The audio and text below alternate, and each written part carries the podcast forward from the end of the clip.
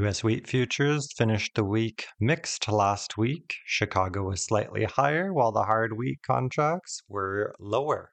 My name is Michael Wilton with the Saskatchewan Wheat Market Outlook for January 26th.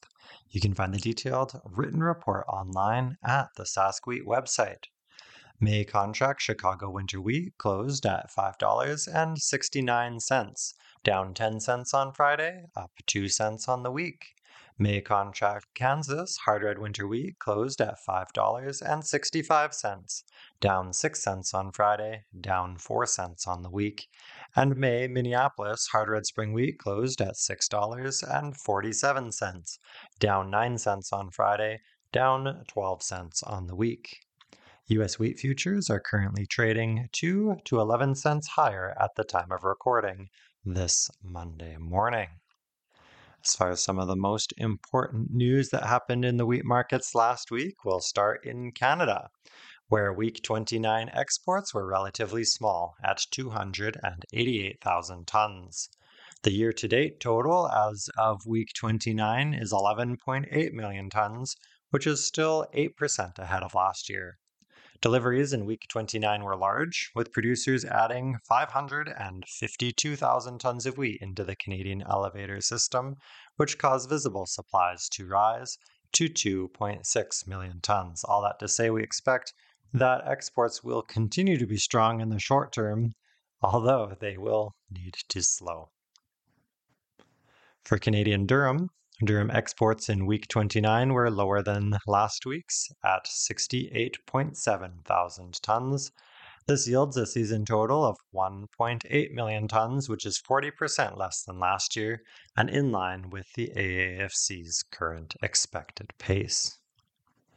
When looking ahead at the 24 25 season and what we may export then, the AAFC projects exports at 4.3 million tons, which is in line with the average volume. Breaking the exports down by destination, however, shows that it will be we will be hard pressed to reach that volume. The big unknown is Turkey and whether they will have a similar export program as last year and take a large portion of Italian and Tunisian demand. How is the Turkish durum crop looking like for this upcoming season? Well, I'm glad you asked. Although it is quite early in the season, vegetation and moisture data indicate that the Turkish wheat crop, which was planted in October to December, is off to a strong start. Vegetation imagery in central Anatolia and southeast Anatolia, which are some of the key provinces for durum cultivation in Turkey, are both well ahead of last year and the average. Harvest in, of the Turkish wheat crop happens in June and July, so we will keep our eye on developments there. All right, over to the US. US weekly commercial sales were well below tra- trade expectations at 233,500 tons.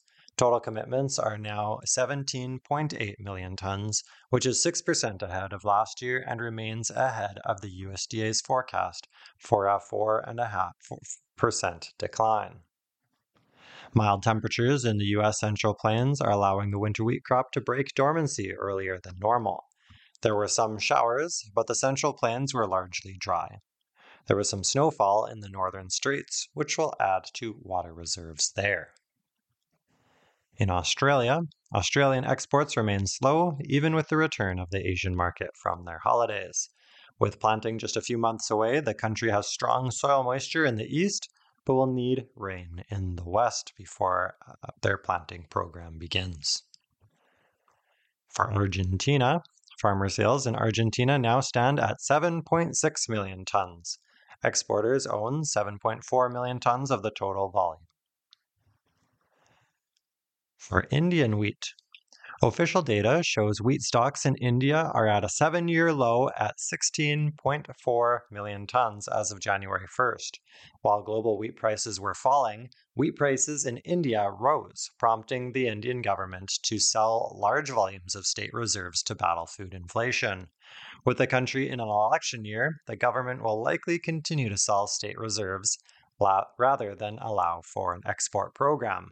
This will cause the stocks to continue to shrink until harvest starts in March.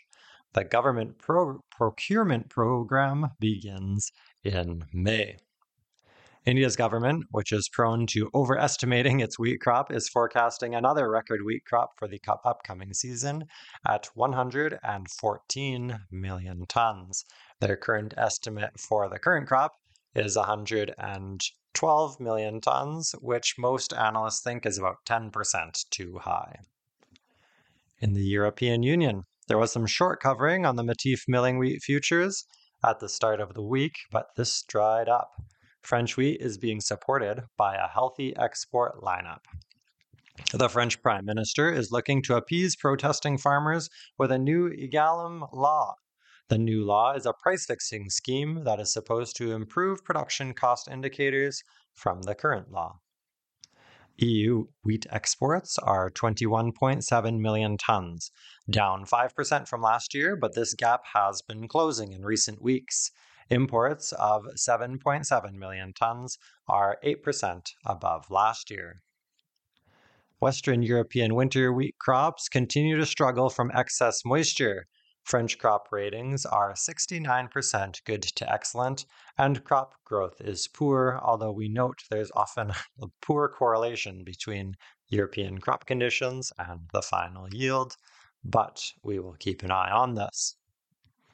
In the Black Sea wheat, the Russian winter wheat crop is in very strong condition. Russian analysts raised their forecast for the upcoming wheat crop by 1.4 million tons to 93.6 million tons. Russian wheat stocks as of February 1st were reported to be 19.9 million tons, which is the highest on record for that time frame. The large stocks and large potential new crop are putting pressure on the market as the country has lots of old crop to move before harvest begins. As far as some of the cash trade that took uh, place last week, we heard of two sales. Uh, one to Jordan, bought another 50,000 tons of optional origin grain. And we note that this costed $12.50 per ton, less than what they paid last week on a CNF basis. Japan also bought 116,000 tons of US, Canadian, and Australian wheat in their weekly tender. In other news, Minneapolis speculative traders have uh, 40, 24,200 contract net short in Minneapolis as of February 20th. This is slightly lower, uh, 400 contracts lower than their net short in the previous week. Danish farmers are concerned about the impact of the government's new carbon scheme. Uh, it is estimated that the new scheme or tax would cause agricultural production in the country to fall as much as 20%. Danish agriculture is said to produce one third of the country's carbon emissions, which has made it made the industry a lightning rod for climate policy. Protesting Polish farmers have blocked most of the entry ports from Ukraine and have reportedly been opening cars of Ukrainian grain. that's their rail cars, spilling the contents onto the tracks. Polish farmers continue to be upset about cheap Ukrainian grain imports, depressing local values. As far as the other grains, the corn market continues to struggle and futures markets continue to march lower. Although demand for U.S. corn remains strong, there are large crops being produced in South America, although large shorts are also in place, which make them vulnerable to a weather scare. Right now, it does not seem like there is one shaping up.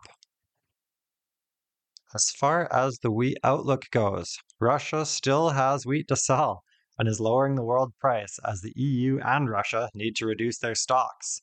Wheat needs to fight for feed demand as well as milling demand. Meanwhile, the funds have a record short at a time when prices have now fallen below the cost of production for growers in some areas. Either costs will need to go down or the markets need to go higher. As far as our recommendations, we would be fully sold of our durum crop and look for selling opportunities in old crop wheat, but we're not going to panic here yet. Until next time, my name is Michael Wilton with the Saskatchewan Wheat Market Outlook. You can find the detailed written report online at the Sask Wheat website.